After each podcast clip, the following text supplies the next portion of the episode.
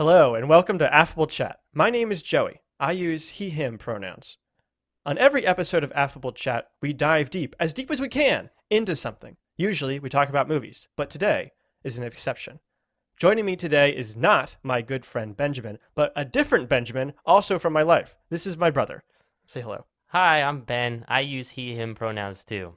Ben has brought a book for us to talk about today. That book is called I'm Afraid of Men by Vivek Shraya. The genre is autobiographical persuasive pamphlet, which is a bit of a because it's very short. it's basically a pamphlet. Feels like an alliteration. It is. So normally we don't use we pronounce our pronouns on this podcast because I, I like to think of myself as kind of an ethereal, genderless voice that's coming through you, talking to you about whatever I want to say. Uh, but for the sake of this book, I think it's important to say what our context is because this book is very much about someone's identity, and this podcast will also be about our identity interacting with that. And the and the point of introducing yourself with the with pronouns is so that you can like normalize just asking people what their pronouns are so that when you're, when you're in a situation, if you're somebody who doesn't use the pronouns that people might expect you to use, or you're not sure if somebody uses the pronouns that you think they might, that way you can just, it's easy, just as a normal thing, like, hey, I'm Ben, I use he, him pronouns, and then the other person just feels like it's a natural thing just to introduce themselves and say what their pronouns are. So it's a normalization thing too. Yeah, definitely. And I think that's that's a really important thing to say but it's also one of those things where it's like it's awkward to do it even in this context because it's like oh we're talking about a trans person so therefore i should say my pronouns and it's kind of it's an, an outing technique as well which or it can be um, even if it's done in, you know with good intentions so it's not again not my intention my intention is to normalize so right Okay, so let's talk about what this book is about. This is a book about the author, Shraya's experience with men throughout her life. Vivek or Shraya grew up as a gay male, but later in life transitioned to female. She has always felt like an outsider, partly because of her gender expression and her sexual orientation, partly because of her brown skin. The book explores several very ordinary events that act as examples of how Shraya's fear of men has sh- shaped her choices, her relationships, and her own identity. The book is split into three sections an introduction, then a section called You, which talks about different men Shraya has interacted with. Some she has a crush on, some that bullied her, some that she just passed on in the street. The final section is called Me and talks more about Shraya's healthy relationship with a man named Nick and her transition to female. At the end, she calls for change in the way we see each other and the way gender holds sway over our lives. And my favorite part about the book is the uh, is that it has questions at the end of like each section of the book, and they're really questions that are supposed to like take it away from like it's no longer an autobiography. It's more like the reader has to answer these questions, really reflect on how how Shraya's experience is like our experience in our lives. Right, and it's not really. I wouldn't really call this an auto like an autobiography. Really, it's more like a it's more autobiography biographical, but it's not. Um, it's an autobiographical persuasive pamphlet. That's right. It's it's very much a. It's kind of like a thesis in a way. It's and again, it's like it's very short. So it, it, it but it doesn't really go into a lot of like her thought process or anything. It just talks about kind of her experience briefly while she's transitioning, but really in detail about different men that she's interacted with in her life. So it it's not so much like, oh, this is how like this is my journey through transition as much as it is. This is my life experience through this very specific lens of how me, how men shaped my life basically. Right yeah. It's definitely it's like a well that's actually i wanted to talk about the structure of the book and how Shraya structures the book. So it's it starts out in the like joey said it starts out with this section called, titled you. Well before that it starts out with it starts out with an introduction. Right and then it has the section titled you, and then it has the section titled me. And the way I'm I'm thinking about that is it's like these three phases of Shraya's life. One phase, the first phase is just when Shraya like no is just an introduction phase, like sh- she's a child, uh, she's just learning about herself and realizing things about herself, uh, like such as that she's attracted to men. And then the next section is this part of, called, titled "You," where she has her life shaped by other people the you it changes throughout this section to be people who have influenced her in her life. You are the person who influences her, who changes her. And it isn't until after her transition or during her transition, really, from male to female, when she really starts to, to focus on on me, on herself. So that's when it changes to me, uh, and she starts realizing like what she cares about herself and what she thinks about um, who she is. Okay, so let's talk about this book in an overall section, and then we'll uh, we'll kind of dive into some of the deeper topics as well. This is a very short book, and it packs, but it packs a huge punch. It's very small, unassuming. It took me when um, I actually picked it up at the bookstore. It took me forever to find it because it was so nestled in between all these other bigger books. I was like, "Where is this thing?" And then I finally found it. It's like this tiny, tiny book. It comes in this bright pink jacket. My copy is only 85 pages long, and it's like, I mean, how big do you think this is? Like, you're good at me- uh, guessing measurements. it's uh, it's probably like six inches by like a it's basically like a note inches? card. Like Yeah. it's like it's so it's so small, and it, honestly, it'll probably take you longer to listen to this podcast than it would to read it. yeah. Um, it's it's very short, and every and I actually read it twice before we did this. Um, and both times, as soon as I picked it up, I couldn't put it down because it's it's captivating. And as soon as you get near the end, you're like, well, I might as well just finish it. right. Um, yeah, it, I- again, I, I totally recommend it. It's, it's absolutely a, a r- wonderful read. Before we get too much further, though, I feel like I re- we got to talk about the title, though. So the title is "I'm Afraid of Men," and it's kind of this bold stance. It's the kind of statement that would elicit a "not all men" uh, from some idiot, uh, internet weirdos. Uh, but I- I'm very hesitant to, and I'm very hesitant to use. I don't know. I don't know if it's just the weirdos. I feel like everybody, you know. I I, feel think- like you you have this immediate reaction. I think you're probably right. I, maybe I'm being too flippant with that. I think there is this kind of visceral, like, well, you know, she's kind of talking about me, right? I'm afraid of men. Like, oh wow, like you're taking this, you know, you're taking this huge stance, like all men are trash, kind of thing. Like, it's like it seems like a bad Twitter, like Twitter take in a way. which I think that she makes a good good case that that's exactly the prediction. That's how she would predict you would react. I think so too, and I think she actually, like, honestly, I think she makes a really good argument uh, for her fear of the concept of men and men's adherence to a very specific type of masculinity.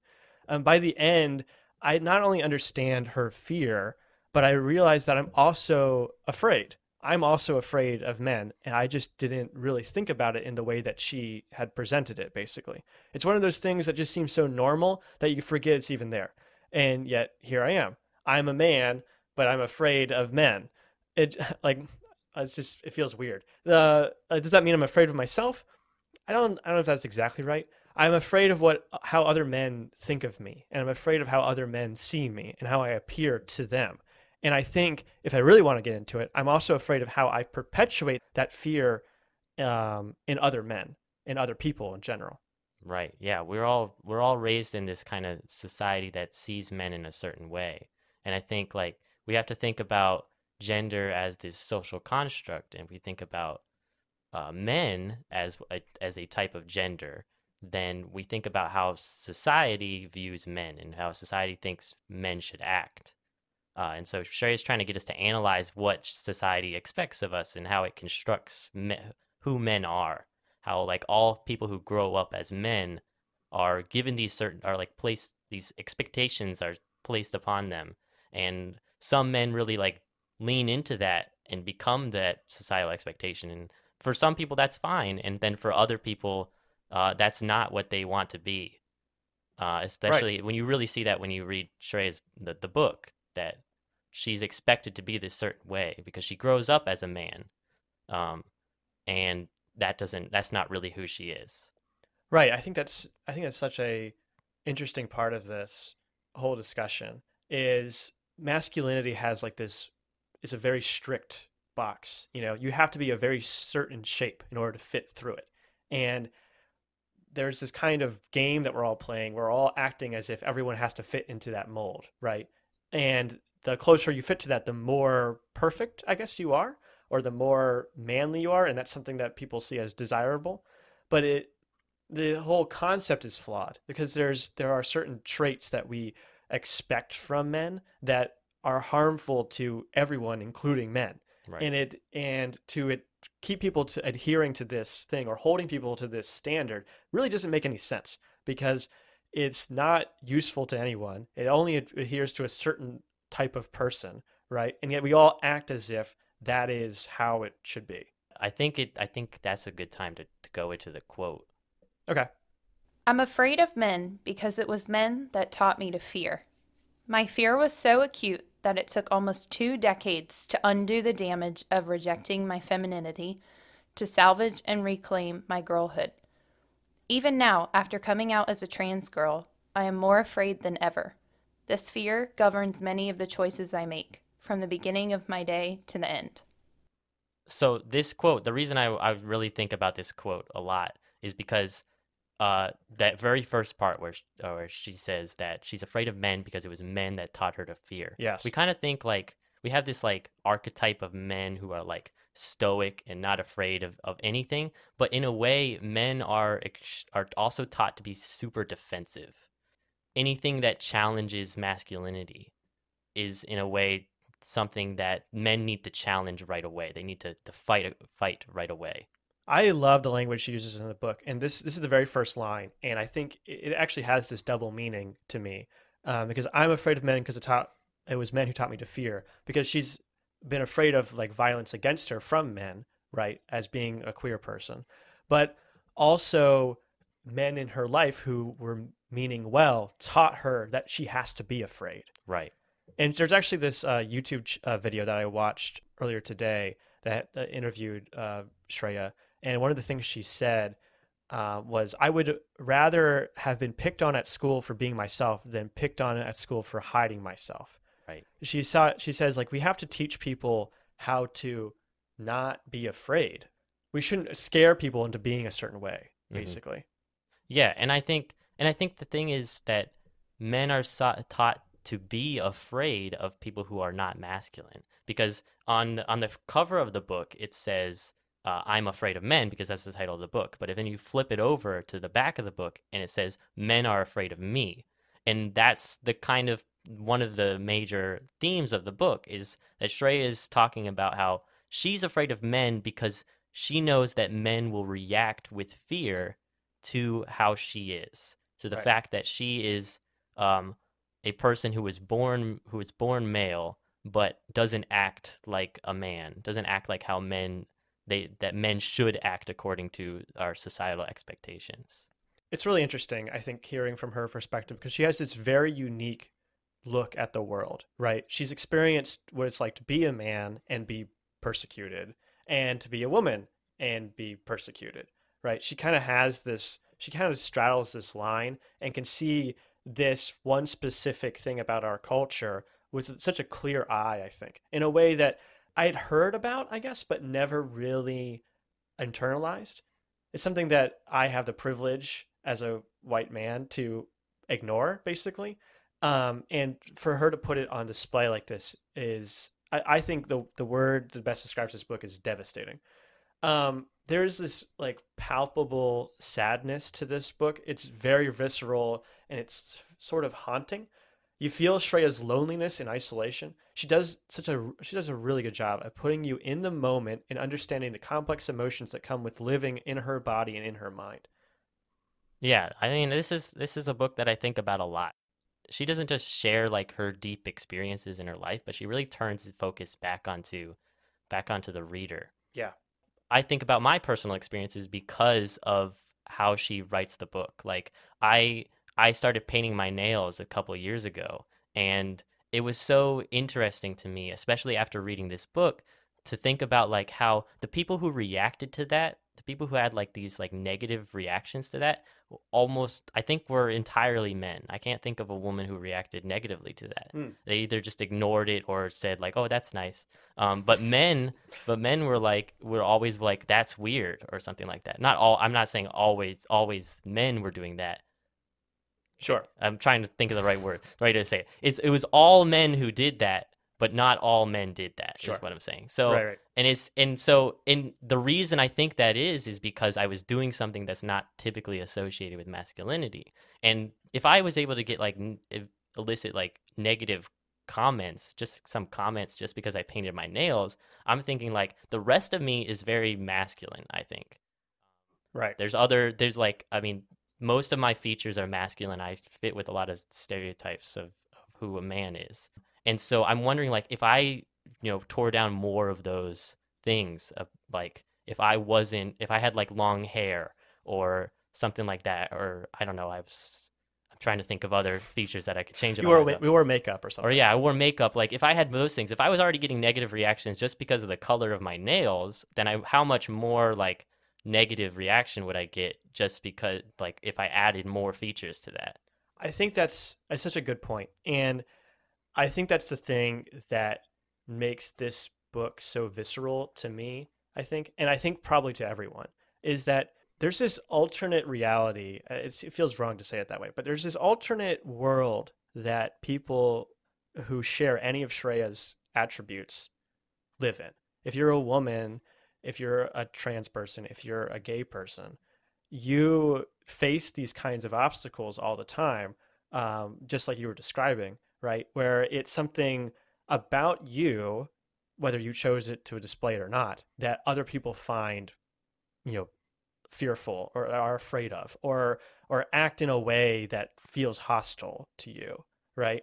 And in some ways is, is directly hostile. I mean, you see that all the time. But for white guys like us, you don't really ever enter into that world until you do something like you just described. And occasionally you catch a glimpse of it and it's I mean it's terrifying.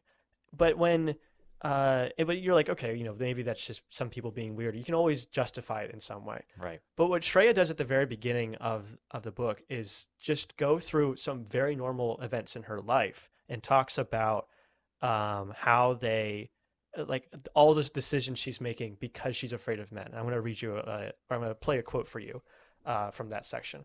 I pay attention to the app to see which direction the Uber will arrive from, and I face the other way, so the driver won't be able to see me from afar and drive away, as some have done. As I wait, I blur my vision so that I don't notice strangers gawking at me as they walk by.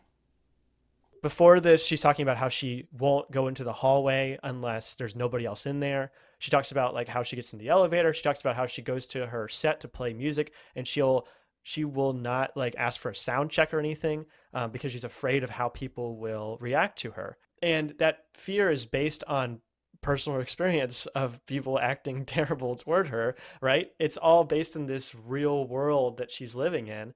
When she displays it this way, it, it becomes clear that she's living in this different world than people like me.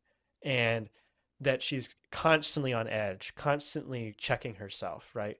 And throughout the book, she's giving all these examples of how that's that's that's her constant life. And in fact, there's one example in particular where she finally feels like she can express herself. She's at the gay pride parade holding like a banner or something, and she she runs into a guy uh, who's walking across the street, and the guy screams at her.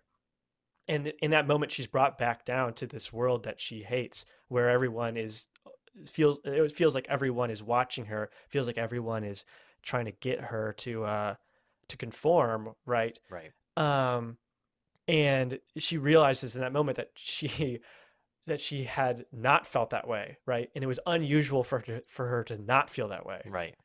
I don't know, it, it I really like the way that she displays that. It really makes my skin crawl basically. Yeah. Not because of the like like the way she's describing it, but because it makes me realize of how much I'm missing. Right. I mean, we, I, I, I think about it all the time. Like, um, when I was in college, I had a friend. We were both white men, and we would every Monday night at midnight we would walk down to the Harris Teeter, um, and get muffins. We called it Muffin Monday. um, and I Classic and it was it- college thing. it was at it was at midnight. Um, so it was dark out, and we were walking on like the sidewalks, and like it was, it's like it's not the area we were in was like it's not dangerous or anything. But I was really thinking about, I think about it all the time. Like that is something I never would have been able to do if I was not white or I was not um a man. Mm. Like that's ju- that would have been a a walk of fe- fear the whole time. Uh, exactly. and and I probably wouldn't have done it every every Monday because of the, how much I would have been afraid. And and it's a it's a valid fear. I mean, you can look at data and statistics and the if you're if you're trans, you are far more likely to get assaulted. And and if you're a woman, it's same uh, same thing. Um, than a man, you're much more likely to get assaulted than a man. So it's it's not it's not just like oh I had these experiences. It's like your your fears are are backed up by by actual data, and so it's just kind of like you have to you have to be afraid if you are not uh, this like a, a white man, a white cis man Mhm. living in in society because the society is is structured in a way it seems like to make you afraid, to make you not want to act this way. Right. And that's something that I think we're all that we're all complicit in. You know, even even Shraya in her own way, basically, in her not directly necessarily, but we'll get to that in a second. The thing, like the thing you're just describing, though, is like the definition of privilege. That, Yeah. Like to me, it's privilege is being able to ignore this alternate world that other people live in. Saying like you shouldn't go be able to go down to get muffins, you know, is like saying that's unfair is the wrong conclusion to reach, right? The conclusion is that we should you should use that privilege to help other people, right? And maybe if muffins were something that was important to everyone, you could go get the muffins and then everyone could enjoy them, you know, back at the dorm, or whatever. Or you know, it, or it's something as simple as like maybe this should be something that everyone should be able to enjoy. Right. That was something that was so clear to me after um, Ahmaud Ar- Arbery was killed when he was jogging. Because I love to run. I love running with you, and it's such a healthy thing for me. It's such a, a good thing for my mental health. It's something that I enjoy immensely. And this idea that other people can't enjoy it the way I can is devastating to me. It makes me it makes me really upset actually. And I wish that like what I wish for is for to be able to create a world where everyone could go running or go jogging and not be afraid, um, and not be afraid of being assaulted or something. It's crazy. I mean, uh, Runner's World uh, has a, a, a couple of really good issues recently. One of them said that of 84% of the people they surveyed, who I guess subscribe to their new um, their magazine, who are women, have experienced some sort of sexual assault or some sort of harassment while running, which is insane. 84%. Yeah, and the conclusion you should reach isn't that women should stop running. Right. Uh, you we the that's the thing is like throughout all of this book and through when you're looking at this data, you shouldn't your conclusion shouldn't be oh they need to stop doing that. You know, it's like when someone wears a short skirt and you're like oh that's going to put them at higher risk. First of all, that's that's not true. The data doesn't show that what you wear has any influence on what on what crimes are committed against you. But also, why are you punishing that person for something that's somebody else's fault, you know? It's the it's the fault of the men uh, who are doing this to somebody. It's the fault of the perpetrator. Why should we have to punish? Why should women have to suffer? Why should women not be allowed to go out at night because of something that's wrong with men? So what Shraya does in this book is she really pinpoints what like where this comes from, where this like this principle comes from, and she talks about. Uh, she gives a bunch of examples, but I'm going to highlight a couple here. She has this experience in a gay club where somebody where she's dancing with her friends and somebody gropes her, and she doesn't see who it is. They like disappear into the crowd or something. And I'm going to read uh, the quote from that uh, from after that she describes that experience. When I look at photos of myself from my late 20s on, I feel mournful about how much my body has been shaped by men. Through my interaction with you and my subsequent immersion into gay culture, I quickly learned that gay men will find me desirable only if I'm muscular. Simultaneously, I learned that it's partly my skinniness that makes me appear gay to straight men. In both instances, my thinness amplifies my femininity, which is consistently seen as a loathsome quality that needs to be eradicated. Well, actually, okay, maybe I said this wrong. Maybe that's not where that quote's from. What do you mean? That's that's that's from when she's in the gay bar. Yeah. As, well, she I think it's because she meets up with another. They they try to pair her up with another gay guy. Oh yeah, yeah. Yep, yep, yep, yep. That's who the you is in this one. Right. So there's another one where she gets groped in the bar, and then uh, well, I'll, I'll get to that one. So, but this one, in this one, she's she gets set up with another uh, gay man who's friends with one of her friends or something, and they think that they're just going to get together. Basically, there's kind of this expect. She says there's this expectation that when gay men meet, they eventually they'll have sex, which is which she finds kind of like gross. Right. It's not. Is it like? It's just any two gay men that just interact. It's just like. Right. It's like, oh, you're gay. They're gay. You know, what? What else do you need? Yeah, exactly. Is it? It's really that simple. it's like uh, it's like in Minecraft. You know, you get two villagers together. Right. You just you got to feed the feed the wolves bones. right, and and then they'll uh, they'll come together. It doesn't matter. it doesn't even it doesn't even matter Yeah, what they are. Right. No no free will in, involved. um, but she gives this example to show that like gay men are also perpetuating this kind of gender conformity that she's that she finds so oppressive. this quote it says it mentions about how gay men will only find her attractive if she's uh, a muscular. At this point, Shraya hasn't come out as trans. I don't think she's No. even realized that she's that she's a woman yet. Um, which I guess you know it's is she a woman at the whole the whole time or has she become a woman is a whole debate within the LGBT. Not interested in that debate. but uh, at this time, she's still identifying as a man, and but obviously a gay man, and obviously she still has these things that she likes about herself that are feminine. Um, but she is told by other gay men that she will only be attractive to them if she is more masculine, if she acts, if she's muscular, and if she doesn't you know, like act gay.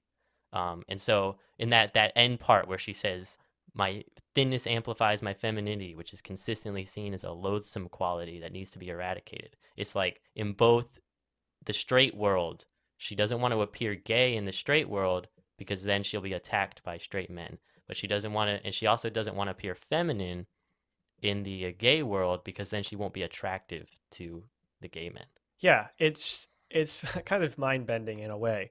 And she also mentions um, here about how like she wonders how much her body's been shaped by men because she says she she like plays the game and she says she does it really well. She grows a beard, she like builds up her biceps and everything, and she's she does a she works really hard to try to fit in. Um, and try to be this person that other people will find attractive, basically.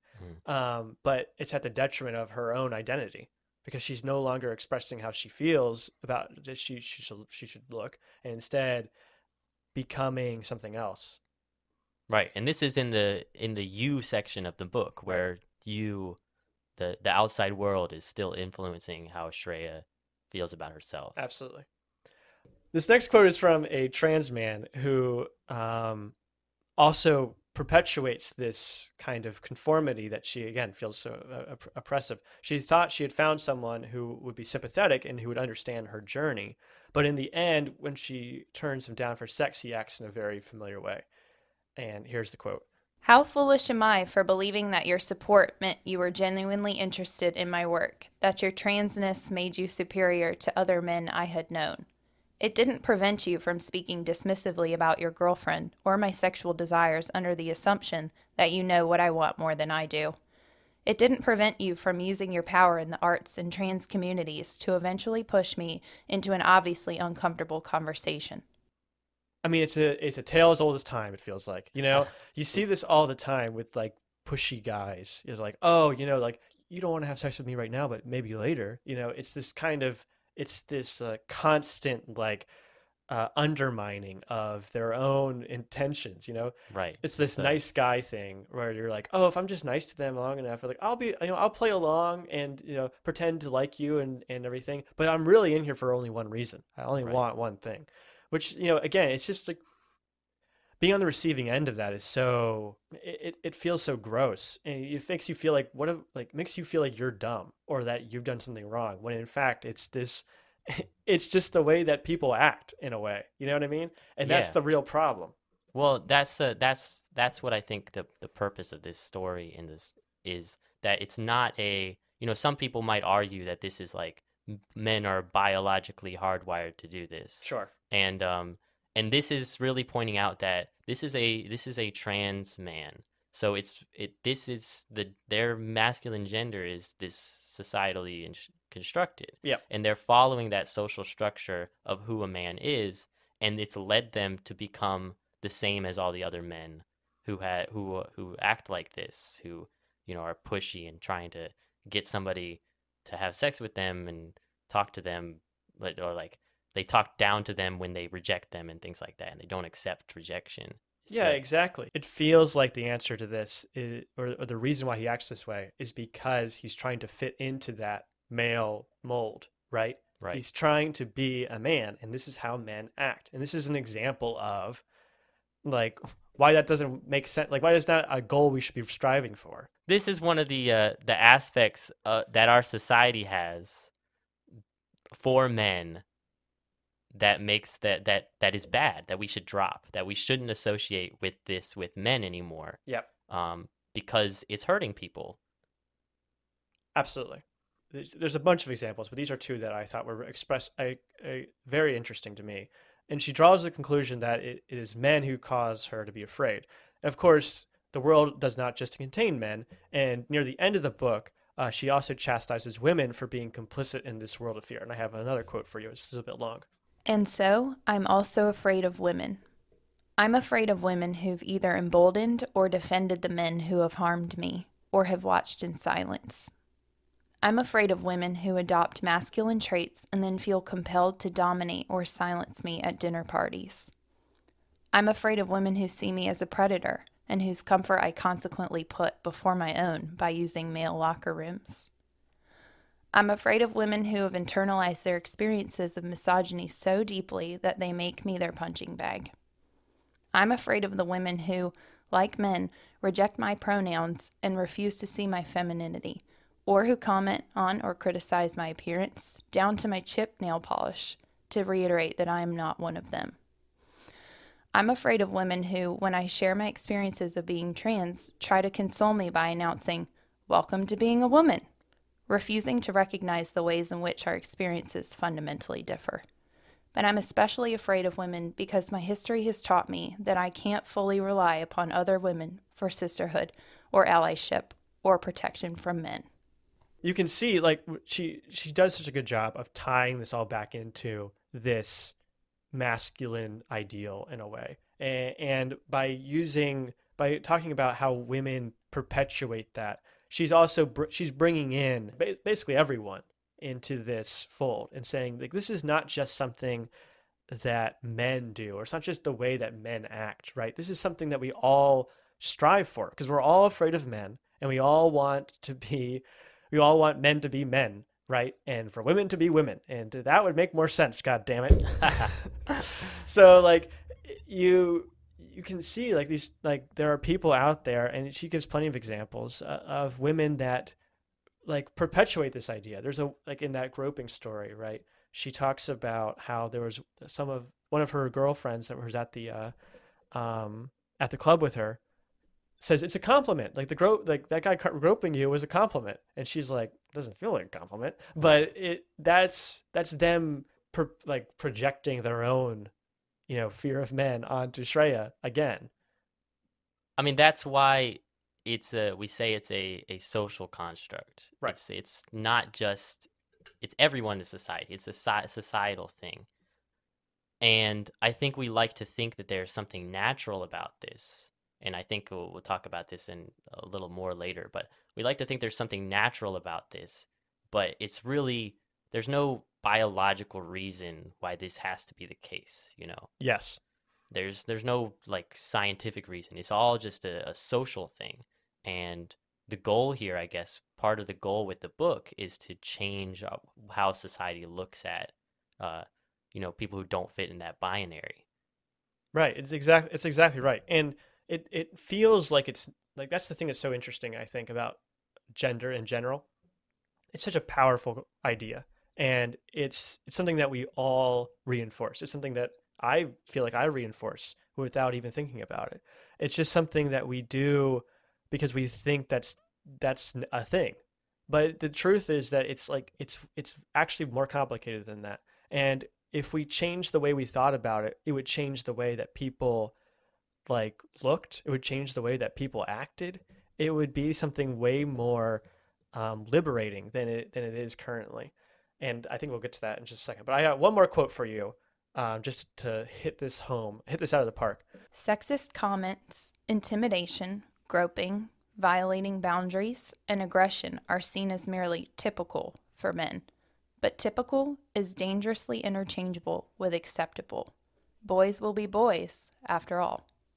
Again, this is, well, I think we'll talk a little bit more about this in a, a later section, but the concept of of being a man or, or holding these masculine ideals largely revolves around these toxic ideas um, and uh, largely hurt men just as much as they hurt other people. Mhm. Um, and it's uh, frustrating, maybe is the word. Right, and I like that part where sh- where she says that typical is dangerously interchangeable with interchangeable with acceptable. Yeah. Because just because we accept something, just because it's a just because something happens doesn't mean that we have to accept the way it is. We have this we have gender and we have sex, and these are two different concepts. Um uh, most most people have uh, or like people who who study these things have seen that there's a difference between someone's biological sex and someone's gender. When you say sex, do you mean what do you mean by that? I Yeah. mean, so so there are these characteristics that we associate with biology, Okay. um, such as like your your what sex uh, organs you have, um, and your chromosomes and your your hormones, and um, the studies, the recent the re- more recent studies, but really studies going back to like the 80s even, show that um, there's no one characteristic, there's no one biological characteristic that determines someone's biological sex, like male or female. Hmm. So most people who study these things uh, say that sex is a bimodal, meaning that it's not binary. You're not just a woman or just a man. That there's people who are in between those areas. Um, because there are people who have, you might think that chromosomes is the way uh, to identify, but there are people who have uh, X X chromosomes who uh, are who look male, who seem very masculine, and uh, people with XY chromosomes who, like even doctors, when they're born, like they will see this this baby who has XY chromosomes, and they will say that's a that's a woman. Hmm. Um, so there's all, and then there's all sorts of there's XXY, and there's all sorts of different ideas um, with the Right. chromosomes. So that's the thing. It's like the law of large numbers, right? Like you get any sort of thing as complicated as evolution or biology, like you're gonna have some you're gonna have some gray areas. You know, Yeah, if it was if there's a hundred people, then maybe you could divide them into two groups. But there's seven billion alive right now, and you know, tens of billions before us. The the idea that every single one of those is going to fit into one of two categories is is silly when you're looking at scales that big. and and the thing is, you most people have not had a chromosome test, and so Right. it's totally possible that any that me or you could have XX chromosomes or not have XY chromosomes, and we wouldn't know unless we got a chromosome test. Right. And so using chromosomes as a way of separating into a binary is not useful because that doesn't happen. Um, and then there are people, some people think about hormones, but the hormones are also, we've seen many women with lots of testosterone, more testosterone than men, and things like that. So there's really no one genetic marker that determines whether someone is male or female. But that's the biological aspect. Yeah.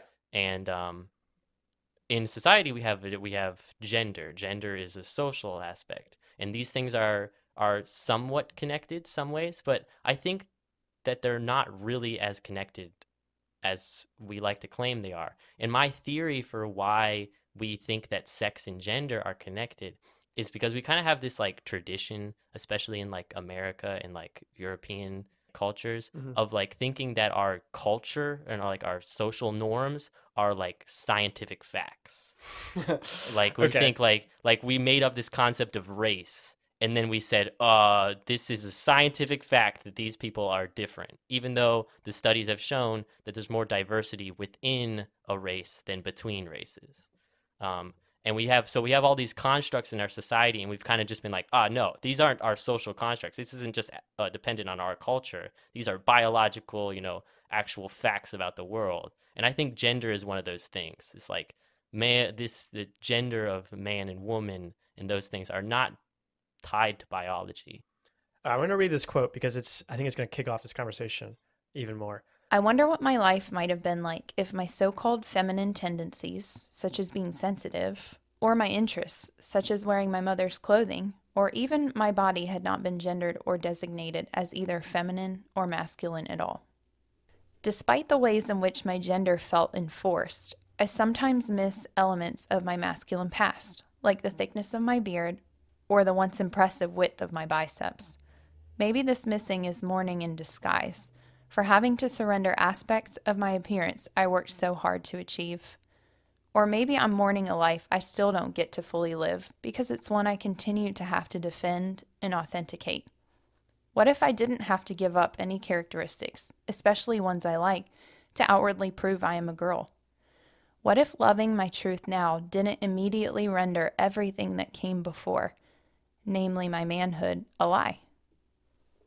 We were talking about this a few weeks ago, and I had never thought about it this way. And then, even after I read this book, but gender as a concept is is one of the most like useful ways we can identify people right now because it tells you so much about a person. It tells you whether they can grow a beard. It tells you, um, you know, whether they have an Adam's apple. It tells that tells you whether they're they tend to be more stoic or more, um, uh, you know, what, what's the what's the word I'm thinking of? The opposite of that, more um, Flamboyant. Flamboyant, sure. Uh, it tells you, you know, um, if they're gonna if there's they're likely to grow long hair or if they can have children or something.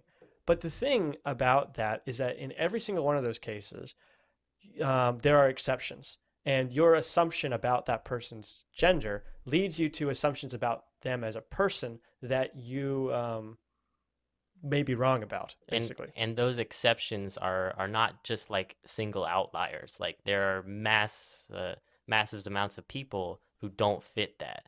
yes. There are plenty of women, people who who identify as women who cannot give birth. Right.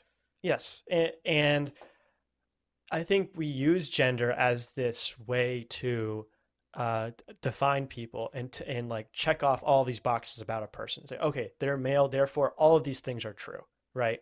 The fact that there are so many people that don't fit into those categories and don't fall into those lines tells you so much. Tells you that this is not actually that useful as a heuristic.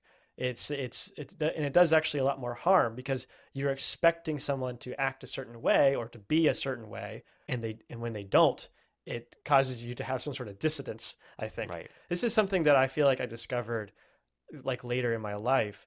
Um what i remember somebody asking me in like sixth grade like there was some some sort of like 20 questions thing or like know, something about like let's just ask each other like these questions from this book or something.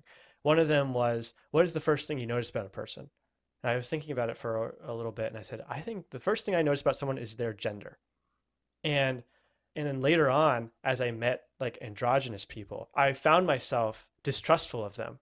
And i think it's because i couldn't place them in one of those two boxes. Right. and i and it took me a while to kind of reverse that and and to start thinking about thinking of gender as not actually that useful of a concept and to think of and start using it as like maybe it's a fact about you you know? Oh you're male? That's cool. But can you grow a beard? Like that's a different question. It's- Right. it's a separate dimension. So it's a um I, I really like this i really like what she talks about here about how she had to sacrifice one thing for the other. But what if she was both of those things? Like why does she have to fit so rigidly into those boxes? You know why can't she be a woman who grows a beard or um a, a man who wears makeup or, or any of the any of these things you know? Right. And the and the reason isn't it doesn't have anything to do with like a, a biological fact or anything like that. It doesn't have anything to do with like a real thing. It's something that we could change. It could be possible that we accept that there are women who have beards. yes Um, and we could just like we accept now that there are women who cannot give birth. Like we don't say that just because you can't give birth that you're not a woman. Or and we the same thing for men. We don't say that just because you can't grow a beard that you're not a man. Um, Right, but even that like is is is still restrictive because it's like, oh, you're not a what? Uh, you know, because we're thinking in these terms of like, okay, because you're one of these things, you must have all these other things associated with you, right? Right. If if I see someone with a beard, then I automatically assume they're a man, and there I automatically assume that they have a penis and that they uh, are emotionally unavailable. You know, like it's Right. it, you make you jump to all these conclusions. Again, it's a heuristic. It, it can be useful to make these snap decisions, but it's not actually. It actually does a lot more harm than good in in all these cases because it, what you're doing is you're restricting people to a certain way of life, basically. And you're saying this is the only way. It can only be this way. And because gender holds the sway over so many different characteristics, it um, it restricts many of the different dimensions in which you could express yourself. right. And I and I, I try to think of like a really good way. I've been trying to think of a really good way to like say this succinctly. But there's nothing that you learn about a person by asking them what their gender is, except for what their gender is. Right. You don't learn like if you want to know if someone is capable of uh, having a child, then just ask them if they're capable of having a child. If you don't, if you feel like that's too personal of a question, then why are you trying to figure that out anyway? and if you want to know, if you want to know if someone is attracted to you, just ask if they're attracted to, to you. Right. Like, you doesn't have to be like, are you attracted to men? And then therefore you're attracted to me. Yes. It's like they might be attracted to men and not Or- attracted to you. yes, or the other way around. right. Um, yes, there's there's this another quote from that uh, YouTube video from Indigo Chapters. Uh, this is an interview with uh, Shraya. She says, "Actually, you don't know anything about someone until they tell you." Right. Um, yes, I- I think this is such a powerful idea. I, I like that idea, where it's like, let's stop trying to identify people using their gender and start identifying them by other attributes of them. You know, right. you know, and and suddenly people become so much more beautiful and complex because it's like, oh, like you know, it's like I'm thinking like character creation for like a video game or something. Like you can mix and match all these different things, whereas like you know.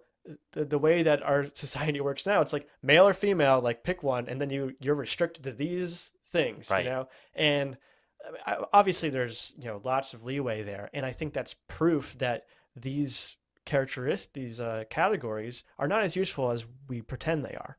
and and whether you agree or not that that these categories should be that we should get rid of these categories or or not it's too late uh you it's people are already identifying as men who have female sex organs Right. and so it, whether you whether you agree with that or not you're still stuck with the fact that when you ask them if they're a man you still don't know if they if they have a vagina or not Yes.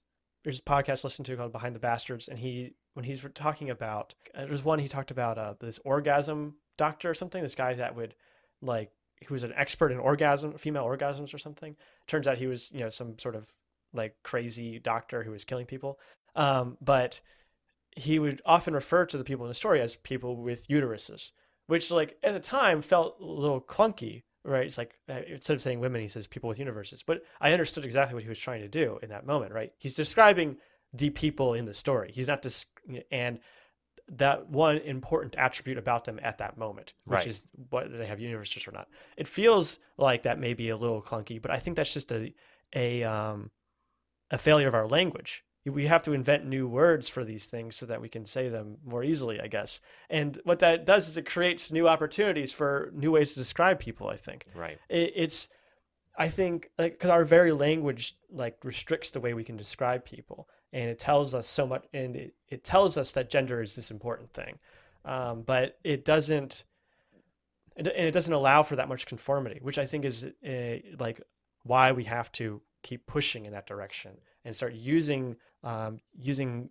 the attributes we want to describe at that moment right and then from there expand the language into new words that we can use to describe people in more colorful ways.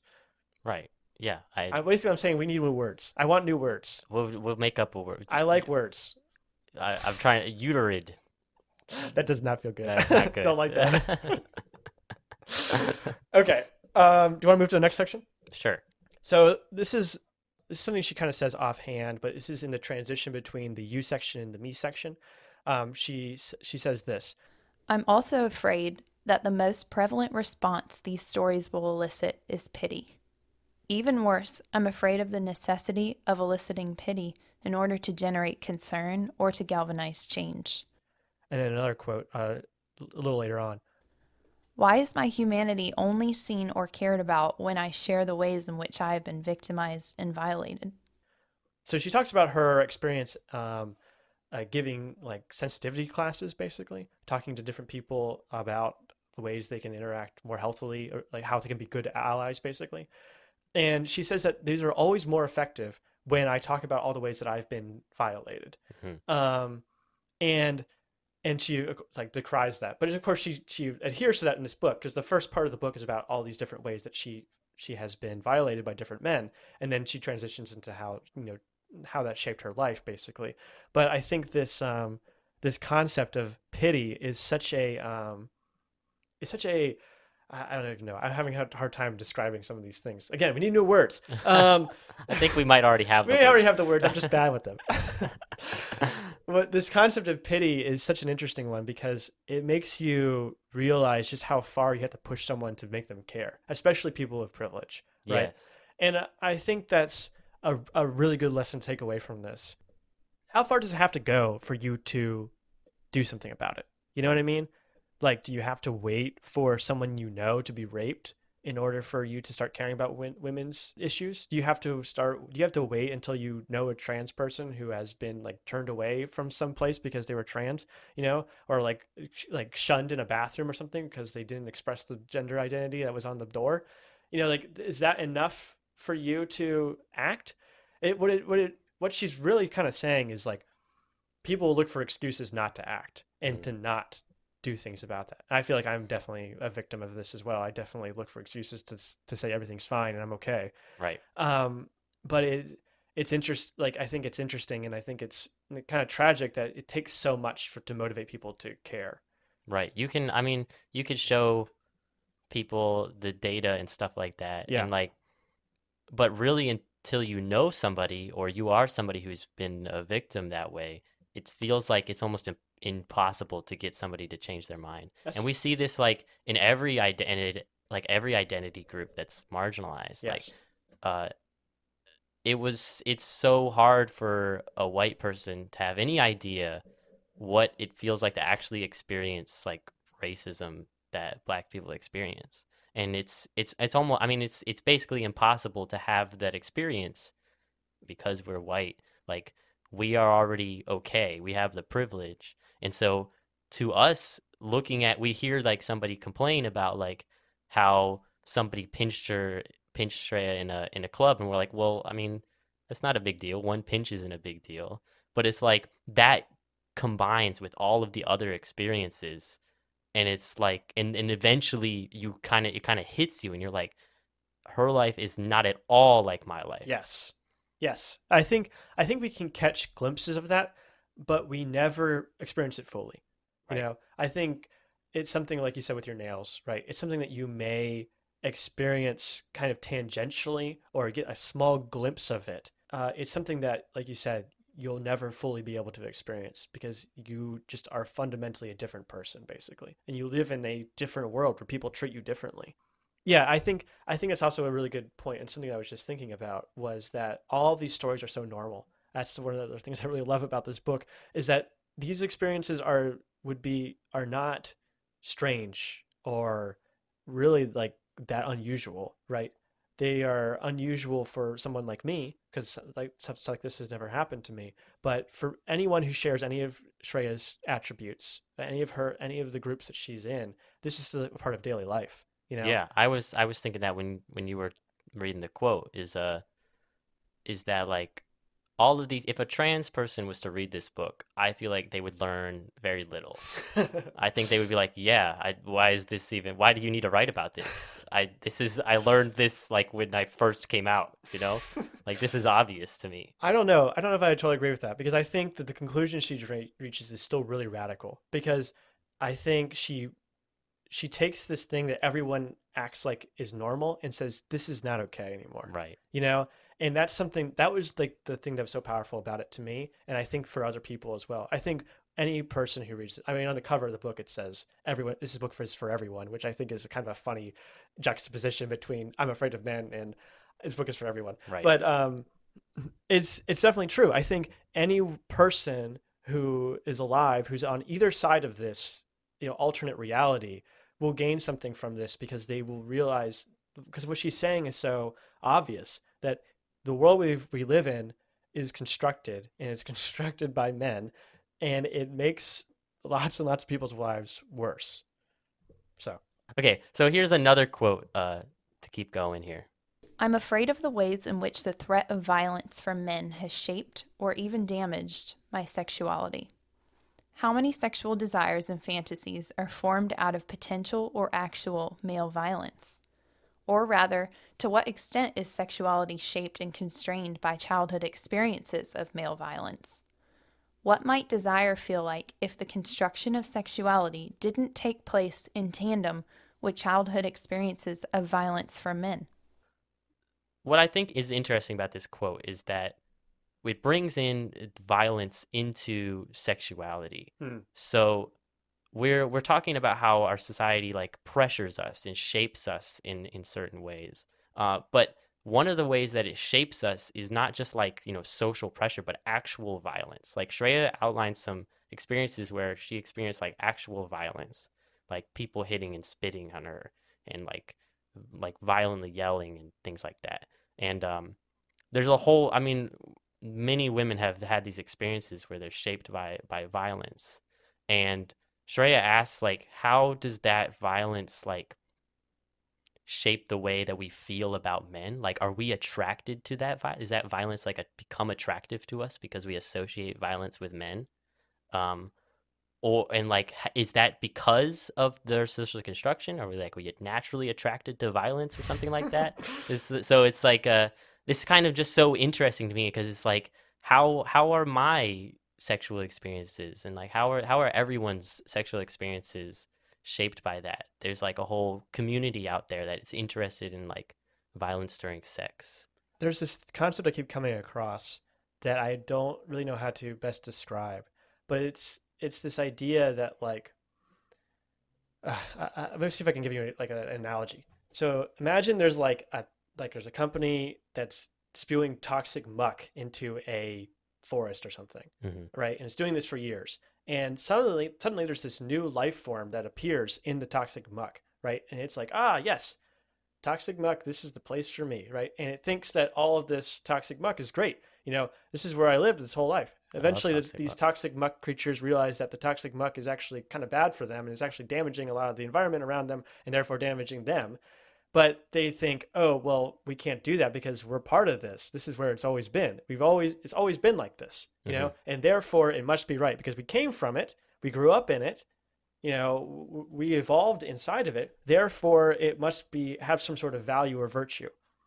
right I don't know if that gets across what I'm trying to say, but the idea is that I think at a certain level, we, we the people people who are alive today are kind of broken in a way where it may be true that people are attracted to violence because it's associated so closely with masculinity, and that's something that it's just a cycle that we end up having to break, basically. right But at a certain point, it's like maybe it's just too late for us.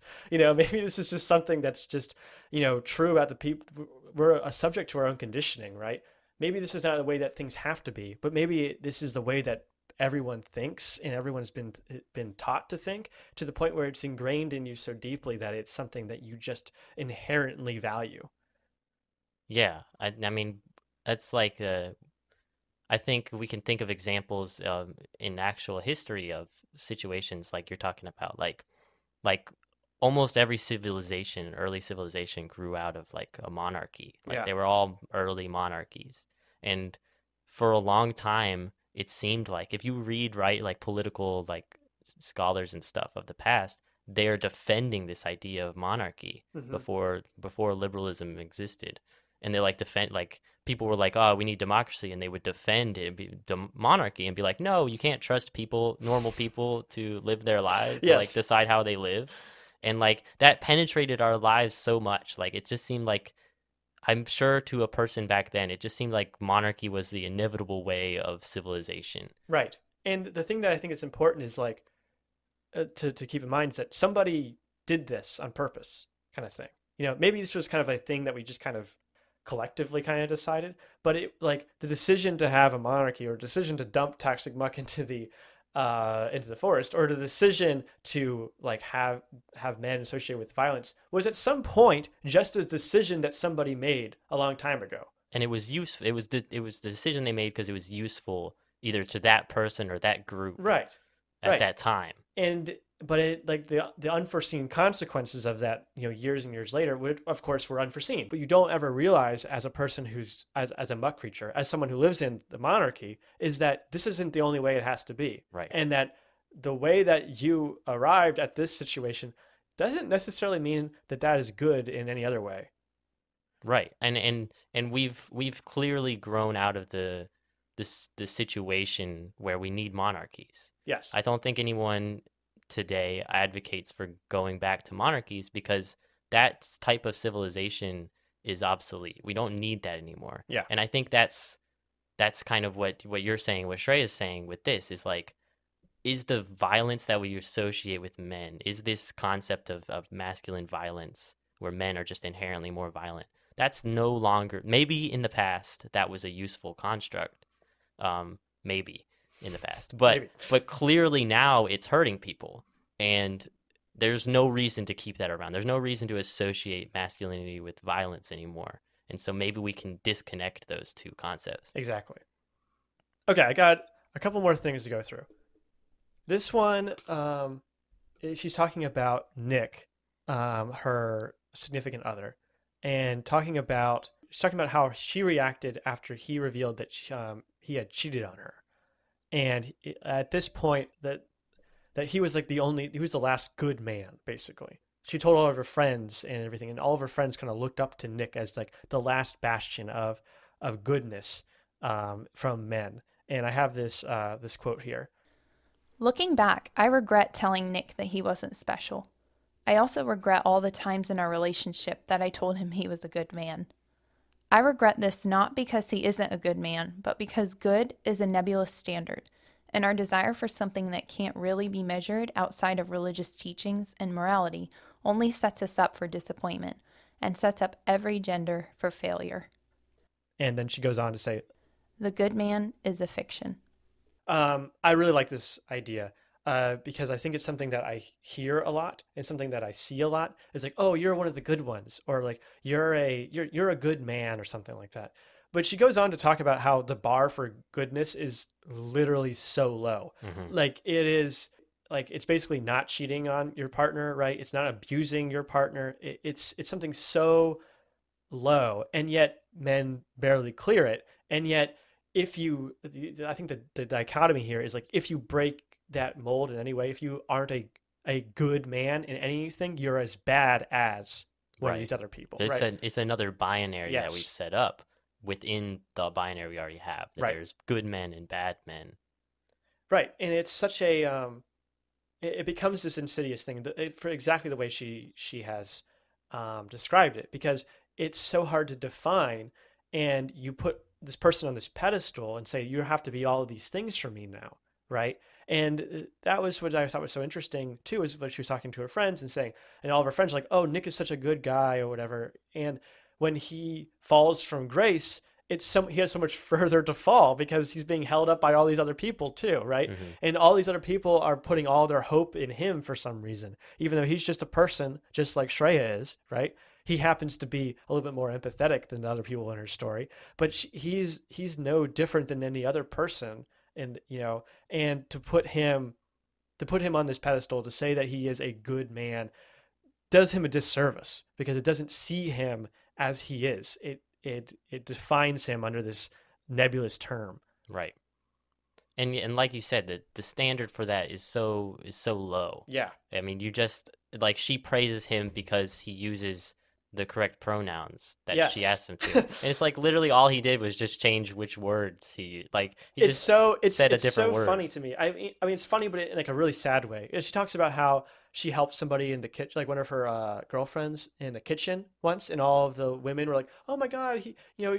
Shraya, you're such a good person. Vivek, you're such a good person. Like your your mother must love you. You know, right. It's like I didn't do anything. I'm just doing the thing that would make me more comfortable. Like you don't understand how I'm just like, I'm just helping you. I'm Like, just helping doing the thing that the normal person should do. and how the other men reacted in that situation where they were trying to drag um him at the time back into the um into like the fold with them, right? Right. Because they saw her as a man and were like, well, if he's acting this way, then uh, I maybe I should get off my ass. You know, like it, it her like just trying to be more comfortable in a more comfortable situation threatened these other men's like complacency. Right.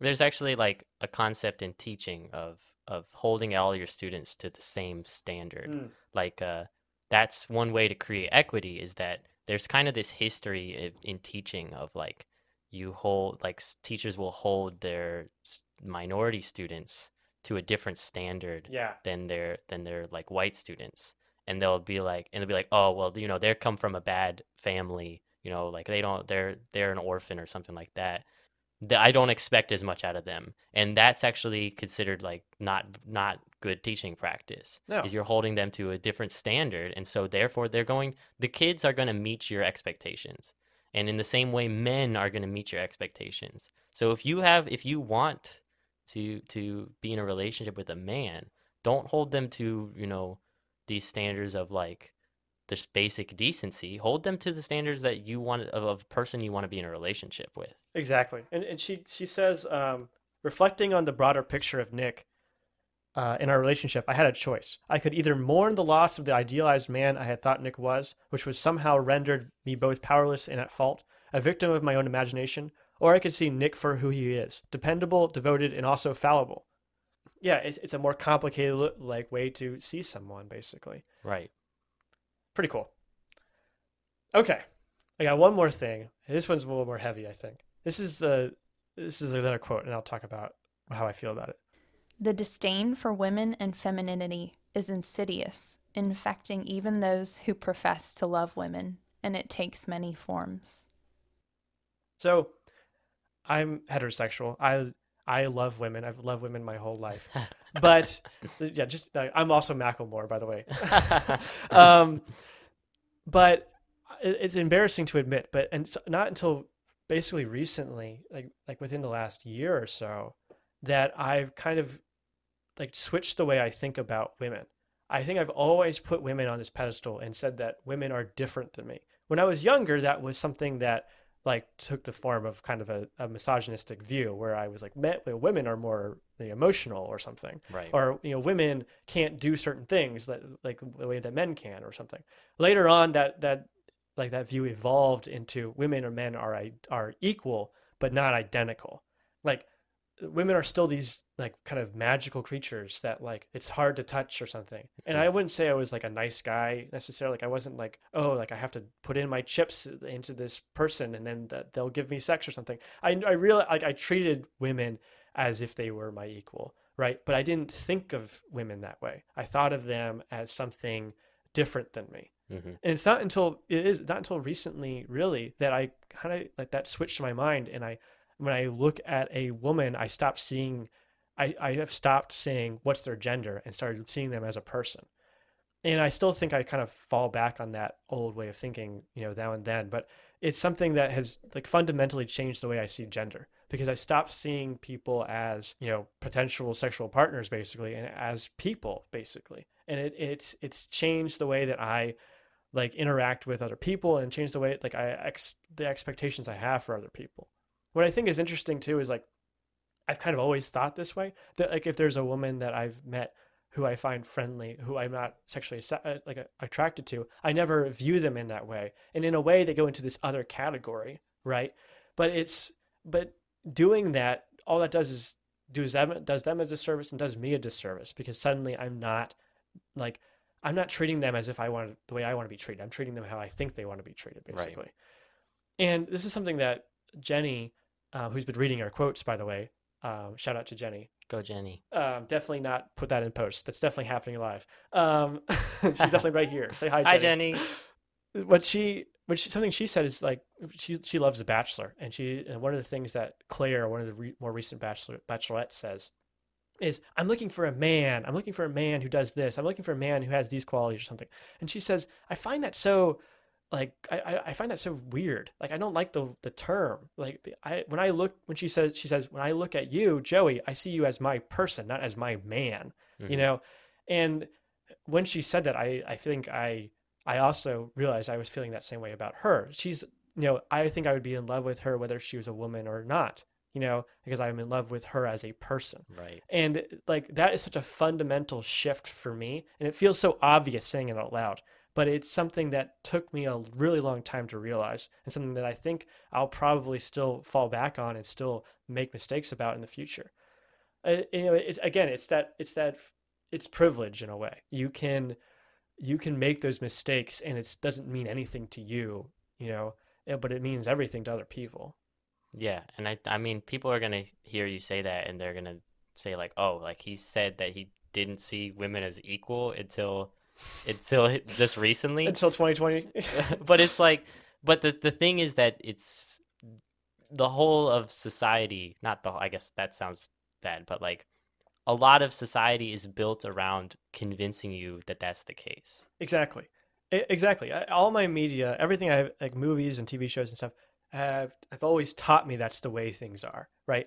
And it's not until I you know interact with real people that that actually Right. changes and and that I get a more nuanced understanding. And I think like I, I feel like I came to that conclusion before I was reading this book, but it was something that really reinforced it for me. That, that this idea that like like gender is not that useful as a concept, and that gender is something that doesn't tell you that much about a person, and it's also something that like is insidious and it infects the way you see the world, and it and it causes you to act in a way that wouldn't necessarily be right. I think what's so complicated about this is that if if someone had asked me, you know, are men and women equal, or do women deserve the same rights as men, or any question like that, you know, in the last, you know, how old am I? In, in the last, you know, ten to twelve years, I would have said, of course, yes, of course. You know, I would have, I would have said all of the right things. But what I didn't even realize was that I wasn't thinking that way. You know, I wasn't actually internalizing it the in the way that I was saying I was. Right. And it wasn't that I was resistant to that idea. It was that I didn't even realize I had that idea as one of my own. It was like just something that you all. It was like a something you always had in the back of your mind. Right. That I never you- questioned. Right. It's a. It's like the. That's like the the toxic swamp that we Yeah. that we live in that we don't even realize is there. Yes. you know the i there's a quote i can't remember who said it but uh it goes i don't know who discovered water but it wasn't a fish yes. Exactly. It, it's um it takes some some someone who's kind of an outsider like Shraya to really kind of pinpoint this. I think that's why she's able to do such a good job of dissecting this, I think, is because she's seen it from both sides and she's seen it in all the different ways it interacts with her. right It's not something that you or I could would ever be able to write because it's not an experience we've ever been able to see. But by reading this, we kind of get a glimpse of that and can maybe alter the way that we think. Yeah and i think that the key the key thing is here that Shraya doesn't like like qualify this at all. She says the disdain for women and femininity. Like she's saying that like our society hates women. Yeah. um and like it it hurts to say that but you you really kind of get a feeling that it's true when you look at all the the data and the statistics about like who is the victims of violence and who and who are the people that we tell um, need to change their their actions. It's not it, we say like we want to stop rapes and stuff but how do we solve that? We tell women to change what they do. We tell women to stay inside. We tell women to, to dress differently. Um, and we don't we don't confront the fact that it is it has been men who have the problem it's not the women. And because because i think it's partially because in the back of our minds we have this idea that it's women who are who are the bad ones Right. It, it, it's something wrong with them. Well, I think it's something like it's this idea that men are the default and women are something else. I Right. think it, it's this. It's like there's something different about them, and they're not fitting into this picture. Or they're not fitting into the mold that I think they should fit into. You know, Mhm. and it um, I think that actually holds a big sway over people more than I think people even realize. you see it when you when women are empowered like you see it when like cardi b and meghan trainor Yeah. or not Meghan Trainor, Megan Thee Stallion, uh, sing songs about having sex and how much they like to have sex, and that to us, to some people, uh, they don't like that because that's women doing things that we associate with with men. We Mhm. associate men who always thinking about sex. Men are the ones who always want to have sex. You know, they they think about sex every ten seconds. It's like Right. it's like no, women like to have sex too. Like Yes, sex can be fun for both. because men and women are essentially the same thing. Like that's the thing. It's like you know, it, it, you you try to say, oh, women think this way or men think that way or something, but it that the only way, the only reason that it is true that there's a difference is because we've decided there's a difference and that we're reinforcing that difference. It's not because there's something fundamentally different about the way they think or anything. It, it, it that's only true because we force them to think differently because we Right. force them to be aware of the dangers that are constantly around them, which is something that men never have to deal with. And I apologize to Megan Thee Stallion for calling her Meghan Trainor. That is the worst thing you could have That's- said. Truly embarrassed. I hope Joey cuts it out. I'm not gonna know. I'm gonna play it over and over again. Cardi B and Meghan Trainor, Yeah. or not Meghan Trainor, Meghan Trainor, Meghan Trainor, Meg Meg Meg Meghan Trainor. It's embarrassing. um, it reminds me of this. Uh, after I watched The Witcher, I read this uh, review by this like conservative, I don't know, uh, TV reviewer or something, and he was talking about one of the characters who's a woman, hol- like going into battle and leading her army into battle with a sword, and he's like. This is so unrealistic. You know, a, a sword like that, women's bodies can never hold something like that. Like it's it's too heavy or something. I just don't believe it. And I'm like, this is a have you watched the rest of the show? There's goblins and elves and like like dragons and all sorts of crazy monsters in this show. Like uh, like you really don't have the imagination to believe that a woman can't lead a, her army into battle. This Well- idea that she can't hold a sword or something. And But- and also, is isn't the actor doing that? Is Yes. that actor a woman doing that exact thing? I don't know, man. It's very um no, it, it's it, it really is like this lack of imagination that and that's something that I really liked about the way she concludes this book is she's like she's challenging you to imagine a world that's better. You know, a world that could break down these barriers and help people express themselves more fully and to let people feel safe in their own bodies. Um and, and it really is this like I, I think it's like I wouldn't say it goes as far as trippy, but it's this, you know, it's kind of this mind altering idea in a way because it really does shake something that you hold very dear to you, which is gender, to its core, and asks you, you know, is that really something that's that important to you? Look at all the ways we could be better. Right. Yeah, and I think so. Like the last questions in the book, the book ends with these questions. It says, "But your fear is not only hurting me; it's hurting you, limiting you from being from being everything you could be. Consider how often you have dismissed your own appearance, behaviors, emotions, and aspirations for being too feminine or masculine. What might your life be like if you didn't impose these designations on yourself, let alone me?" What if you were to challenge yourself every time you feel afraid of me, and all of us who are pushing against gendered expectations and restrictions? What if you cherished us as archetypes of realized potential? What if you were to surrender to sublime possibility, yours and mine?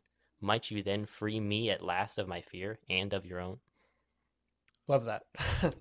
I love that last line. That's a great way to end a book. It definitely is. And a great way to end this podcast. Unless you have anything else you want to say? No, that's great. Okay, perfect. Well, I'm gonna.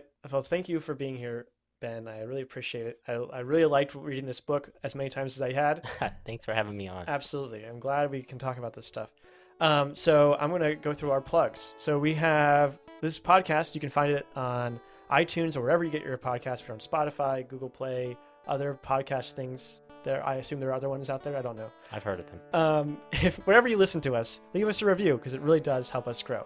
You can also reach us on Twitter, on Instagram, and on TikTok. All of those are at Affable Chat. TikTok. TikTok, that's right. You haven't seen our TikTok? We have a viral TikTok. Oh my gosh. Yes. Oh, you told me. I think you were telling me about that. I mean, we. I mean, Benjamin talked about it for about three weeks straight. So I don't know how. Viral TikTok. Viral TikTok. So just check out Affable Chat. We're that's where we are on Twitter, Instagram, and TikTok. Or you can send us an email at affablechat at gmail.com. We also have a YouTube channel where sometimes we upload uh, episodes of the podcast and other unpodcast related things. Um, and we're also live on Twitch every Tuesday night at 7 p.m. So come check us out there. Very and fun. Benjamin will be on screen playing games or talking about the minimum wage or whatever he wants to talk about that week. The, the, the real Benjamin. The real Benjamin. You are the imposter Benjamin. I'm fake Benjamin. okay, well, thank you again, Ben, for being here. Thanks for having me on. This was fun. And thank you for listening.